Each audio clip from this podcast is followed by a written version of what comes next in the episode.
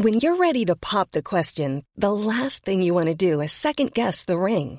At Bluenile.com, you can design a one of a kind ring with the ease and convenience of shopping online. Choose your diamond and setting. When you find the one, you'll get it delivered right to your door. Go to Bluenile.com and use promo code LISTEN to get $50 off your purchase of $500 or more. That's code LISTEN at Bluenile.com for $50 off your purchase. Bluenile.com code LISTEN.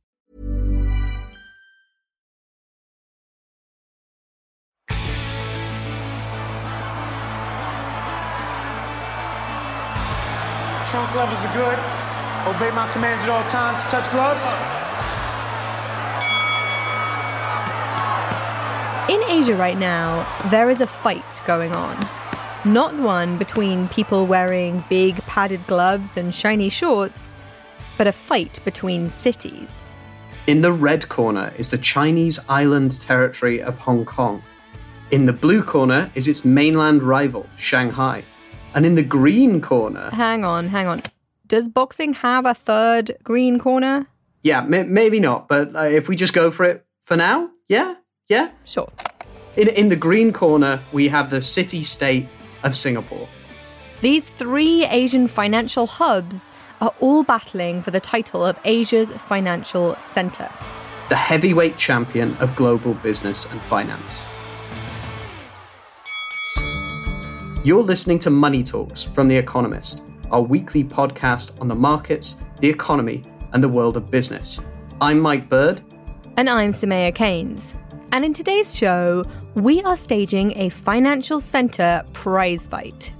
That's right. Think Muhammad Ali, Joe Frazier, Mike Tyson, but with substantially more money at stake.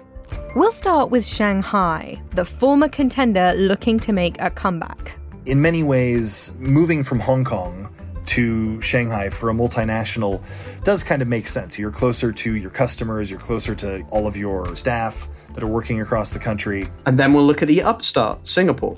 Singapore is picking up, in particular, business from Western expats who either don't want to live in Hong Kong anymore because it's becoming less liberal and less democratic, or whose companies don't want to be in Hong Kong anymore because of the specter of China.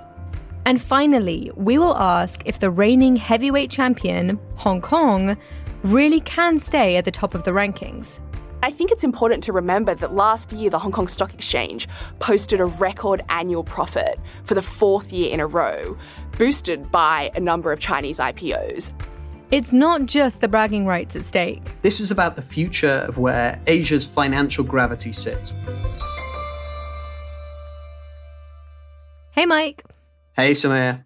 Now, today's episode is building on an upcoming piece you have in the paper looking at Asian financial centers.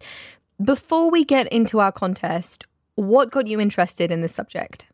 So, this is obviously sort of my beat in general, but it really started out as something quite personal for me because I moved from Hong Kong to Singapore earlier this year.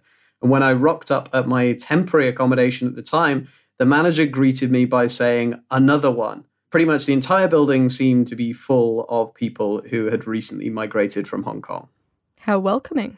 Yeah, they, they were really making me feel special. But it got me thinking if I was one of a sort of flood of people relocating, what did that actually mean for Hong Kong's dominance as the region's financial center? And if it was actually losing its sheen, was Singapore now the place to be?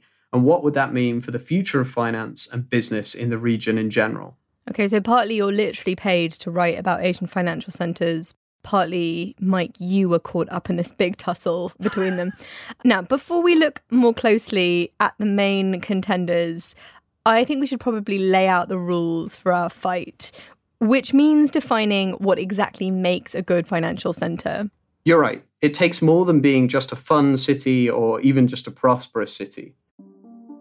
Now, to get the parameters, I rang up Professor Michael Mainelli. He's the co founder of the think tank Z slash Yen, and he created a global financial centers index. First off, what makes a global financial center? Well, a global financial center is a, nexus, uh, typically uh, based around trade. A lot of people think it's purely finance, but In fact, it typically supports a, a large trade region. And therefore, we see financial centers historically beginning around ports or, in some cases, like Timbuktu, major centers of trade. The second thing that uh, is almost every city is a financial center in some way. So the distinction that one might have as global is that it is noticeably there for people who are outside of that area or that nation. Uh, and I would like to argue in some ways that a truly global financial center is kind of local everywhere. So if you look at London or Hong Kong or New York or Singapore, uh, traditionally people would throw these phrases around as if they were part of their local system in a way that, say, somebody in Munich might not throw around Chicago. Okay, so you've tried to formalize this, though, haven't you, in, in the, the Global Financial Centers Index? Can you talk a bit about how you create that ranking? How, how do you decide what matters? Well, we, we began the Global Financial Centers Index back in 2005. It was first published in 2007. We began categorizing instrumental factors, as we call them. These are input pieces of data. And we rate about 135 pieces of data uh, that go in it. And then we combine that with surveys of people working in financial services globally. So we look at uh, principally five general areas, is, is what, what the taxonomy covers. We have the business environment, the general business environment. Uh, we have the financial sector developments. So these are statistics about uh, trading in shares, about insurance, about assets under management. We look at the human capital, the quality of uh, universities, secondary schools, general education the infrastructure, ranging from uh, just roads, rail times, travel times, commute, all the way on up to internet and high speed access. And then there's sort of just the uh, general reputation of the center. Now, all five of these may sound a bit funny, but if you looked at sort of the business environment, uh, do you want to have a financial center in an area that's got bad regulation? Certainly not. People tend to cluster together, so financial services attracts financial services infrastructure. There's no point in setting up a financial center if you don't have an internet connection. And when you get into kind of the general uh, reputation and environment, that ranges a wee bit. You know, would you rather go to a center where you're bored in the evenings, or would you rather go to a center where there are things to do? But also, it covers things like uh, murder rates. Um, do, would you bring your money to a financial center that has a high murder rate? And I frequently have these arguments with financial centers that go, oh, you know, we, we're a great center. We've got a big gleaming stock exchange. We've got broadband. Uh, you know, everything's great. It's just, you know, you only get killed when you come here. So there's a wide range of things that feature in all five of those areas. Right. Okay. Yes, I agree. Uh, death is not generally an asset for a financial hub. I'd have thought. You mentioned that that cities were were talking to you and maybe debating about about their position uh, in the index. How common is it for financial centers to move up and down the rankings, or, or is it the case that actually their positions are fairly entrenched? Financial centers do move up and down the rankings constantly. It's a thousand point scale. So uh, I've always said, though, relax. At any movement of 20 or 25 points is not to be fretted over. Uh, if it repeats itself, then you, you better start moving into action.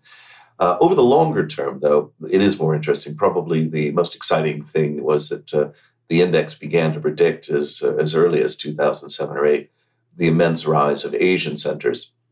And uh, I was subject uh, in the late 2000s uh, to quite a bit of derision in the West when people said to me, you know, who did I rate? And I said, well, actually, I think Hong Kong, Singapore, Shanghai are, are, going to continue rising. And people said, oh, that, that, that has topped out.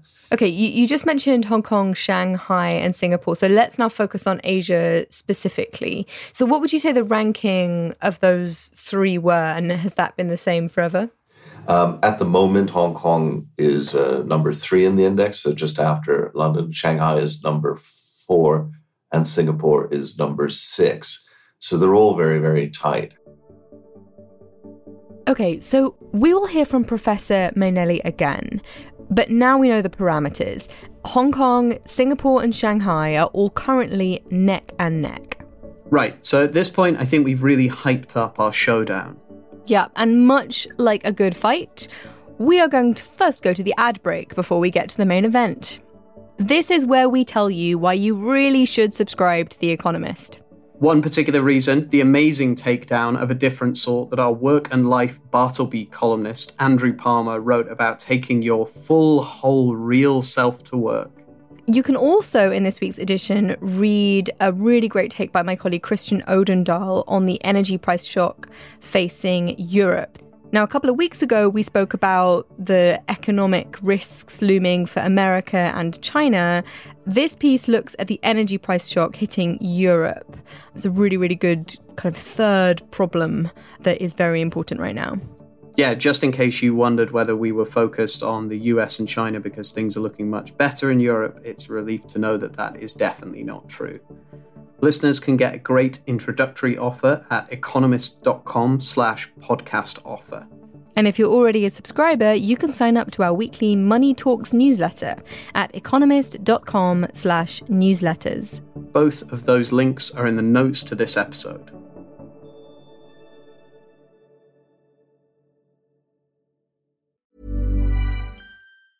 When you're ready to pop the question, the last thing you want to do is second guess the ring. At Bluenile.com, you can design a one of a kind ring with the ease and convenience of shopping online. Choose your diamond and setting. When you find the one, you'll get it delivered right to your door. Go to Bluenile.com and use promo code LISTEN to get $50 off your purchase of $500 or more. That's code LISTEN at Bluenile.com for $50 off your purchase.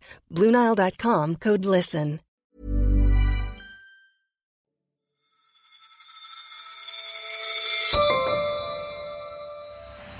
So, Soumaya, are you ready? I am. Let's get ready to rumble! Wait, wait, wait. Am I? Just go with it. Just go with it. Let's start with Shanghai. There are lots of people on the street. Everybody is in great spirits because they've just been released from their apartments for the first time in, in several months. I mean, there's kind of a buzz outside. Don Weinland is our China business and finance editor. Like millions of other people, he spent most of his spring locked down in Shanghai. So even little things that you may take for granted are uh, quite something here. I went for a bike ride in the mid afternoon. I purchased something on the street, which I haven't done in two months. I bought some apples and bananas. Yeah, you clearly had a pretty rough go of it. Yeah, I mean, if you're thinking about this from the business community's perspective, it's probably one of the most notable things that have happened here in the past many, many years, the past couple decades, most likely. But even this year, with all the lockdowns, we've seen things like Goldman Sachs moving relatively senior people from Singapore to Shanghai. And it feels like, from the international business perspective, uh, that people still see Shanghai very much as the expanding center of Chinese finance. It's something that's going to be more important in 10 years from now in a way that Hong Kong probably isn't, or people don't see it that way even with the proviso that Hong Kong does have a role that Shanghai will really struggle to take away as a sort of growth area. And would it be right to say that Shanghai is typically seen as more of an opportunity for expansion than Hong Kong is? Absolutely. So I think there's a lot of things going on here. And senior bankers have been moving from elsewhere in Asia to Shanghai for a long time. But yeah, you still have an inflow, even during, you know, these very difficult times Part of this is the promise of the domestic market. Banks like Goldman and you know a lot of other financial institutions have recently set up domestic wealth management companies that are really catering to the local market. And one thing that's interesting about these types of businesses is that there's less a cross-border element to them. They want to get Chinese clients and invest in mainland securities they're not really advertising so much the cross border type of wealth management that you might find in Hong Kong and Singapore. Another thing that's going on, of course, is that these banks have been setting up here for 20 years. It's hard to imagine a bank like Goldman Sachs coming out and saying, "Oh, you know what? We're not going to do the Chinese market anymore or we don't like what's going on there." It just it pushes back against this promise they've been making for more than a decade. I, I'm wondering as well, the Shanghai government tends to have had sort of historically a pretty good reputation among the, the business community relative to other municipal and regional governments in China. You know, the, the Shanghai government, correct me if I'm wrong, also uh, offers sort of sweeteners. It would like more international business to be setting up in the city. Is that still a sort of reputation of the, the local government in Shanghai? Yes, the government has been very, very pro multinational business. They do want companies to set up here. The policy has always been accommodative they're always setting up new free trade zones and special economic zones and stuff like that within Shanghai to, to, attract business.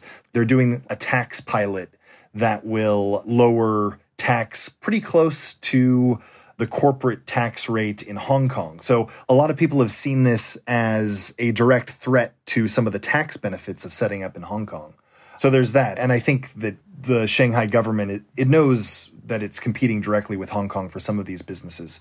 If you look at the track record in terms of where companies are moving, there have been big multinationals that have been setting up their Asia headquarters in Shanghai as well. So, so far, even with the zero COVID problem that they've had here, I think the reputation is, is quite good. So, what do you think when you look at the longer term trends in terms of Shanghai's potential as a financial center? Have the lockdowns done some sort of damage to that? Yeah, I think it's really important to divide the lockdowns from kind of the longer term outlook on what's going on in, in Shanghai. Of course, the two do overlap, but Shanghai has, has been on a multi decade journey toward becoming one of Asia's top financial and business hubs. I mean, that's its stated aim. I would say if you're looking at it from kind of a 15 year perspective, as long as I've been coming in and out of this city, it's regularly failed to hit some of its goals. And it is held back by some of the same problems that it's always suffered from. So these are things like distrust in the legal system here, the inability to freely convert the yuan, the local currency. And then there's other concerns or things that aren't conducive to bringing in more business. I mean, the stock exchange it's very easy for foreign investors to access it now, but on many levels, it's not up to global standards. So, yeah, I mean, the city has always been trying to turn itself into a global financial center. And its importance has skyrocketed, but that is mainly due to the importance of Chinese business. This is one of the main finance centers for Asia, but it's really inward looking and, and serving a lot of the Chinese companies and Chinese banks that are set up here. Okay, so Don, thank you very much. And I hope you enjoy a few more free bike rides. Thanks a lot. Okay, so round one is over. And, and that is a mixed bag for Shanghai. It's easier to access Chinese companies, which are obviously a huge global growth area, but it's not exactly open to business beyond the region. Yeah, that seems about right. In my piece, I argue that there are basically three important criteria that you can use to evaluate a city as a financial center. So you can use a city as a base for conducting regional or global business, which, as Don mentioned, Shanghai has certainly done. But also its position as a center for wealth made elsewhere to be managed and invested, and the size of its capital market and all the banking activities associated with it. And, and Shanghai is certainly less strong on those elements. And I think, as you say, the main thing that it's clear Shanghai won't do, unless there's a really enormous change, is that it can't really operate as a center for Asian financial activity specifically from outside of China. Okay. Should we move on to our next contender now? Yes, let's move on. Round two. Your current home, Singapore. Yeah, so I thought I would probably be tipping things a bit too much in Singapore's favour if I tried to argue for its dominance. Right, our made up contest must be absolutely fair. So I called up a better representative. Uh, my name is James Crabtree. I'm the executive director of the International Institute for Strategic Studies here in Singapore, um, and I'm a recovering journalist. So, James, let's start with a little bit about Singapore's sort of history uh, and what currently makes Singapore well placed to play this role as this sort of central hub in Asia? What is it that's made Singapore such a useful place for that sort of activity? Singapore is very well governed, um, has reliable regulation, it's very friendly to international capital. And so, if you're speaking from Singapore, you think, well, that is the, the whole story of why Singapore has been a successful financial hub uh, it's been very welcoming to talent and to money. Uh, I think another part of the story uh, is Singapore has very good regulation, but it's also notably better than the region in which it sits, so Southeast Asia. And so a part of Singapore's success has been that it has attracted a lot of wealth from its surrounding areas. So, if you're a businessman in Indonesia or an entrepreneur in Malaysia, uh, you might think, well, I'll put my money in Singapore because it's got a better legal system, better financial markets. And this is quite a sort of contrast now. Obviously, you've had this this very long term competition between Singapore and Hong Kong, both of them very friendly on the tax front, uh, both of them relatively limited regulation for uh, international businesses. Now, Hong Kong, in terms of its governance, uh, has, ta- has, certainly taken a, a, sort of reputational hit. How has that changed the sort of relationship between the two cities and the way that people look at Singapore in contrast? So, I suppose Singapore is picking up, in particular, business from Western expats who either don't want to live in Hong Kong anymore because it's becoming less liberal and less democratic, or whose companies don't want to be in Hong Kong anymore because of the specter of China. Now, there are plenty of companies that still do want to be in Hong Kong precisely for the same reason, because it's the, the gateway to, to China's market, and that isn't going to change very much. But if you're a big multinational company, the odds of you shutting down your Hong Kong operation are pretty slim because you know kiss goodbye to your Chinese market and welcome lots of headlines. But if you decide that you're simply not going to hire anyone more in Hong Kong and you're going to at the margin increase your headcount in Singapore, then you know no one can criticize you for that. So uh, I think that's that's what a lot of people have been doing. I mean, one thing that you have seen that's interesting here is Singapore has become quite a, a focus for Chinese tech companies. So TikTok is globally headquartered here. One of the cloud arms of the big Chinese tech companies are headquartered here. So you do see some Chinese companies moving to Singapore. And that's interesting because, in a sense, when a Chinese company thinks we are going to go global, we want to have a kind of global footprint, then Southeast Asia is the area that they tend to move to first. So, if I was to speak to a sort of Hong Kong maximalist, a, fundamentalist for Hong Kong on this, um, I, I've spoken to many in the past and the, the argument they always make is that Singapore simply can't replace Hong Kong in terms of the role that Hong Kong plays for Chinese business in particular. It may well be that Singapore does much better and has entrenched its place permanently in, in Southeast Asia and even some other parts of Asian business, but as a center for Chinese wealth, for Chinese banking activity, for the relationship of the Chinese financial sector with the rest of the world, Hong Kong is unparalleled. What do you make of that argument? And do you think that Singapore has a sort of competitive position when it comes to attracting Chinese business to the city as well? I mean, I think that argument is exactly correct. And I don't think predictions of Hong Kong's demise as a financial sector are actually very likely. Uh, Hong Kong isn't going to collapse. Um, you're not going to see an exodus. But much as with the City of London after Brexit, you know, you might over time see a, a, kind of gradual decline of the sort that is similar to the you know the gradual rise of these financial centers over many decades. Singapore as a rival, if you look at the rankings of global financial centers, then Singapore comes sort of somewhere down the top 10 in sort of sixth or seventh place, depending on which ranking you look at, whereas Hong Kong is one of the top three alongside London and New York. So Singapore has always been in a sense, a regional center in Southeast Asia with some capabilities which put it in the global top tier. And I think the question is how will Singapore uh, develop the areas that it's already very good at and how will it address its weaknesses? To pick one that it's very good at, then wealth management and family offices is a great strength of Singapore. And that's an area where you've seen a huge flow, both from China and from the West. The number of family offices in Singapore according to one survey, doubled over the three year period to 2019. On the other hand, Singapore has a lot of well established weaknesses. Its capital markets aren't very deep. It has a miserably small IPO market. I mean, a fraction of Hong Kong's, I think, a tenth normally on any given year. So, you know, I think Singapore has many strengths as a center of financial and professional services. It provides a lot of services that the countries around it need. James, thank you very much for making the time to speak with us. Thank you. Great to be here. Round two done.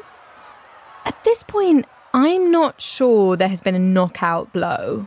Yeah, I mean, Shanghai definitely wins in terms of location relative to the big regional businesses. And as James mentioned, I think Singapore is certainly growing fastest. in the second criteria when you think about things like wealth management. Right.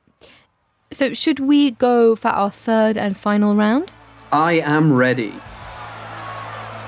To make the case for and against Hong Kong, we decided to chat to Sue-Lin Wong, our China correspondent. Sue-Lin, hi. Hello. Now, you're in London with me, which is very far from your former base in Hong Kong. Can you tell us a bit about why that is? Yeah, that's right. So in November of last year, the Hong Kong government declined to renew my work visa in Hong Kong. And so I am sort of currently in between various cities. Okay, so is it very cruel to make you argue in favor of, of Hong Kong as a financial hub? no, I mean, I try to remain clear eyed about the Chinese Communist Party and uh, regardless of what the party has done to me and my friends. Okay, great. Well, um, let's first talk about what Hong Kong had going for it. Why does it tend to top the list of financial centers in Asia? Hong Kong used to have a lot of different things going for it. I think first and foremost, it was just incredibly easy for people from all over the world to be based in Hong Kong uh, for a couple of reasons. You could have a very, very comfortable life not speaking the local language Cantonese. You could function in English. Hong Kong is geographically very well placed if you, you know, want to get to North Asia or Southeast Asia or obviously mainland China. Uh, tax is relatively low. It was just like easy to get things done. Paperwork is pretty minimal. Prior to a couple of years ago, you didn't really have to worry about China risks. So you, if you were a company in Hong Kong, you didn't have to worry about your employees, you know, being locked up or the Chinese Communist Party coming after you. There was robust rule of law, free speech, a free press. Things were just very easy and comfortable if you were a Western business. Right. So, so we're talking in the past tense here. You, you mentioned that things might have changed a couple of years ago. Can you talk a bit about the elephant in the room here, or, or what the real threat to Hong Kong's top spot is? I think in order to answer that question, we have to back up and look at what has happened to Hong Kong over the past few years. In 2019, there were massive pro democracy protests in the city. Uh, it was like the largest uprising on Chinese soil since the Tiananmen protests in Beijing in 1989. And following that, the Chinese Communist Party imposed a draconian security law on the city. And they've arrested more than 150 people. They've basically locked up uh, the whole of the Hong Kong opposition. Uh, they've crushed, I think, over 60 civil society organizations. And so what we've really seen is, is the death of liberalism in the city. And business has also really been affected by that. Everyone now has to effectively pledge loyalty to the Chinese Communist Party, whether you are Cathay Pacific or you know, a, a Chinese business in Hong Kong. But actually, I think another really important change in Hong Kong over the past few years has been how the government has handled COVID. What do you mean there exactly? What have we been seeing? What we've seen is more and more of a convergence between how the Hong Kong government has handled COVID and how the mainland Chinese government has handled COVID. So basically, the Hong Kong government has adopted a zero COVID policy. It has put in very strict lockdown measures. If, if you're a business trying to operate in Hong Kong, it's really difficult because every time your employees fly back into Hong Kong, they now have to quarantine.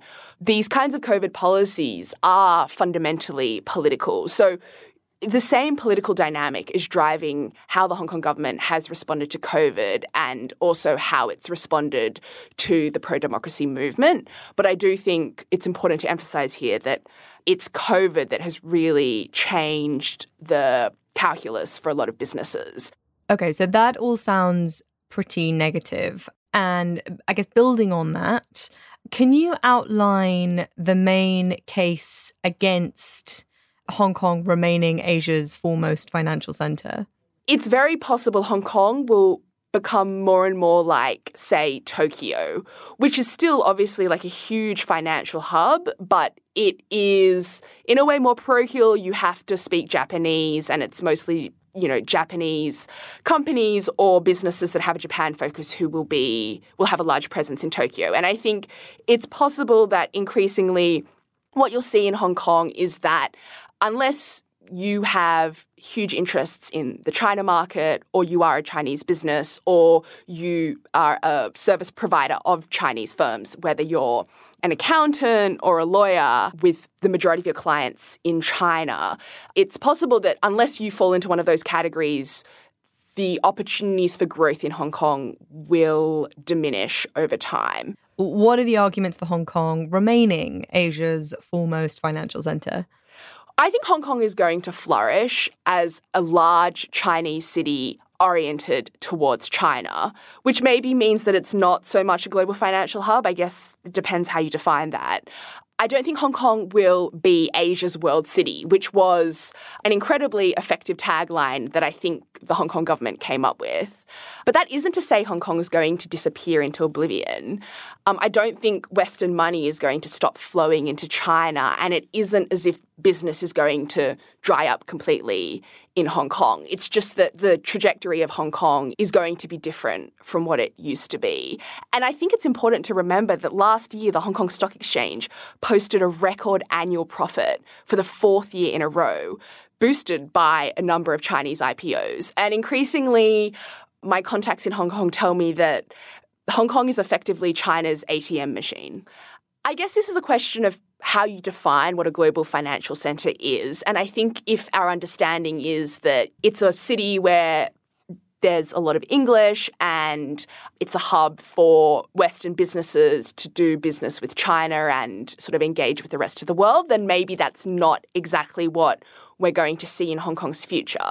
But I think if we redefine a global financial hub as a place that's predominantly going to be operating in Chinese, where most of the people who work in the hub will speak Mandarin, Cantonese, English, and will be servicing Chinese businesses, then I do think Hong Kong has a very bright future. Sue-Lin, thank you so much. Thanks very much, Soumaya. That is round three over. Mike, what is your take? Who dealt the knockout blow, in your opinion? So I think to start with, the boring answer is that Asia is a huge and economically diverse region, and that there's more than enough room for multiple financial hubs, and that each of the places that we've discussed has enough drawbacks, whether it's in the capital controls that you have in Shanghai, or the national security law in Hong Kong, or the limited size of Singapore's equity market, but I do think that it's quite clear right now which city has the most to lose and which one is sort of managing to lure business away from the others. Even if that's at the margin, I think Singapore is clearly having a sort of moment in the sun right now. Okay, so what's happened here is before we wouldn't let you defend Singapore because we had a very fair contest. Um, and what you've done is you've snuck in at the end and defended your new home anyway. Yeah, I think that's about right. And I think when I think about the reasons that I moved to Singapore in the first place, they sort of line up pretty well with the subject matter here. As someone who writes about Asian finance and business, you want to be where the action is in terms of Asian finance and business. And right now, that seems like it's Singapore more than it has been in the past. Right. So your location is the the weather vane for the region. Absolutely. Great. I think we now we should return to Professor Mainelli, something he said at the end of our conversation I asked him about the chances that any one of these Asian financial hubs could potentially unseat New York or, or, London as the global number one. Could Hong Kong, Singapore, or Shanghai become the, the heavyweight champion of the world? And what would it take for an Asian financial center to take the top spot globally? Is that is that even possible? I think it's very possible, um, and in fact, might well happen. I, I would predict it, it's not, it's not at all unlikely. There are a few reasons for that. Uh, one is that the other competing clusters are quite fragmented. The second thing I would point to is that they are already uh, so close; it wouldn't take much statistically to pop, particularly Singapore, I, I think higher on a, on a reliable basis. But for me, the, the biggest thing is that uh, when you're looking at being in the top, the, the absolute top, you have to perform well in everything. I think I would probably put a bit more money, uh, frankly, on Singapore. It doesn't advantage the home team unfairly over those from the outside. And to me, that is probably the, the core element. The final thing I'd say about uh, Singapore and London, for that matter, I'm, I'm here in London and need to sell it as an alderman of the city, is that when you look at, uh, going back to your original question about a global financial center, it's also a place where people would go to do business who have no domestic component. And that is perhaps uh, to your opening question, a particularly good sign that you have a true global financial center. Michael, thank you so much. Soumaya, thank you. It's been a real delight to be here.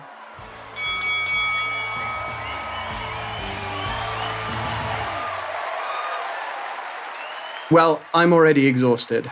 I think we should have commissioned a special belt, maybe like in an actual boxing match. Next time, next time, we'll check in with the budget and uh, and we'll see. We'll get a belt for the next time. Great. Shall we get to our stats of the week? Yes, we should. Now, I'm very excited about mine. It was inspired by an email from a long-time Money Talks listener, Thomas Hamfelt, who sent a number describing the reduction in export capacity from Ukraine. Now, I hunted around and got a slightly more up to date figure, and that is 22%. That's April's exports of grain as a share of its pre war exports of grain per month, right? So it's only able to export right now around a fifth of what it was exporting pre war. That is a huge cut in capacity and is contributing to, to globally rising grain prices right now. So that's a, a great, slightly harrowing stat. I am going to call you out a little bit for cheating on the stats because you're getting them from listeners. And I think the important thing here to say to listeners is that we do want you to send in your stats, but we want you to send them specifically mentioning me that I should read them out. Then I'll get I'll get to do them basically.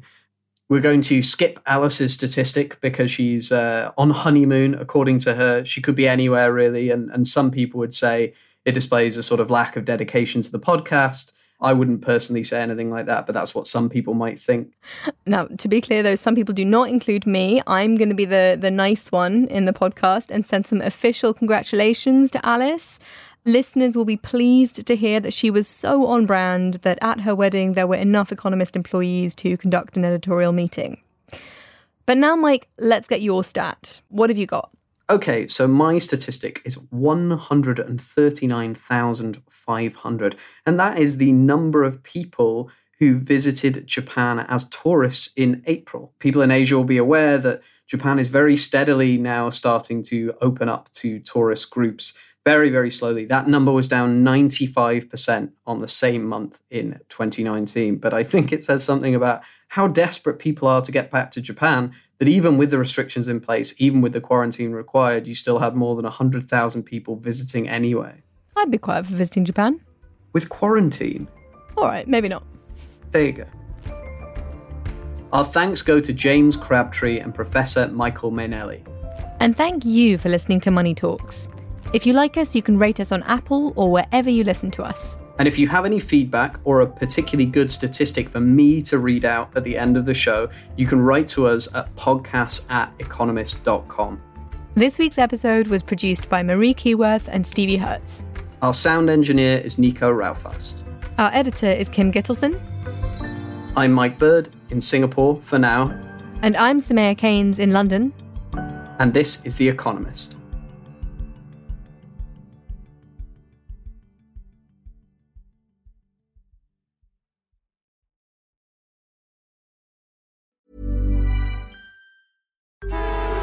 Traffic jams, tailgating, pileups. Ugh, the joys of driving. How could it get worse? The federal government wants to have a say in what you drive. That's right. The Biden administration's EPA is pushing mandates that would ban two out of every three vehicles on the road today. Don't let Washington become your backseat driver. Protect the freedom of driving your way. Visit EnergyCitizens.org. Paid for by the American Petroleum Institute.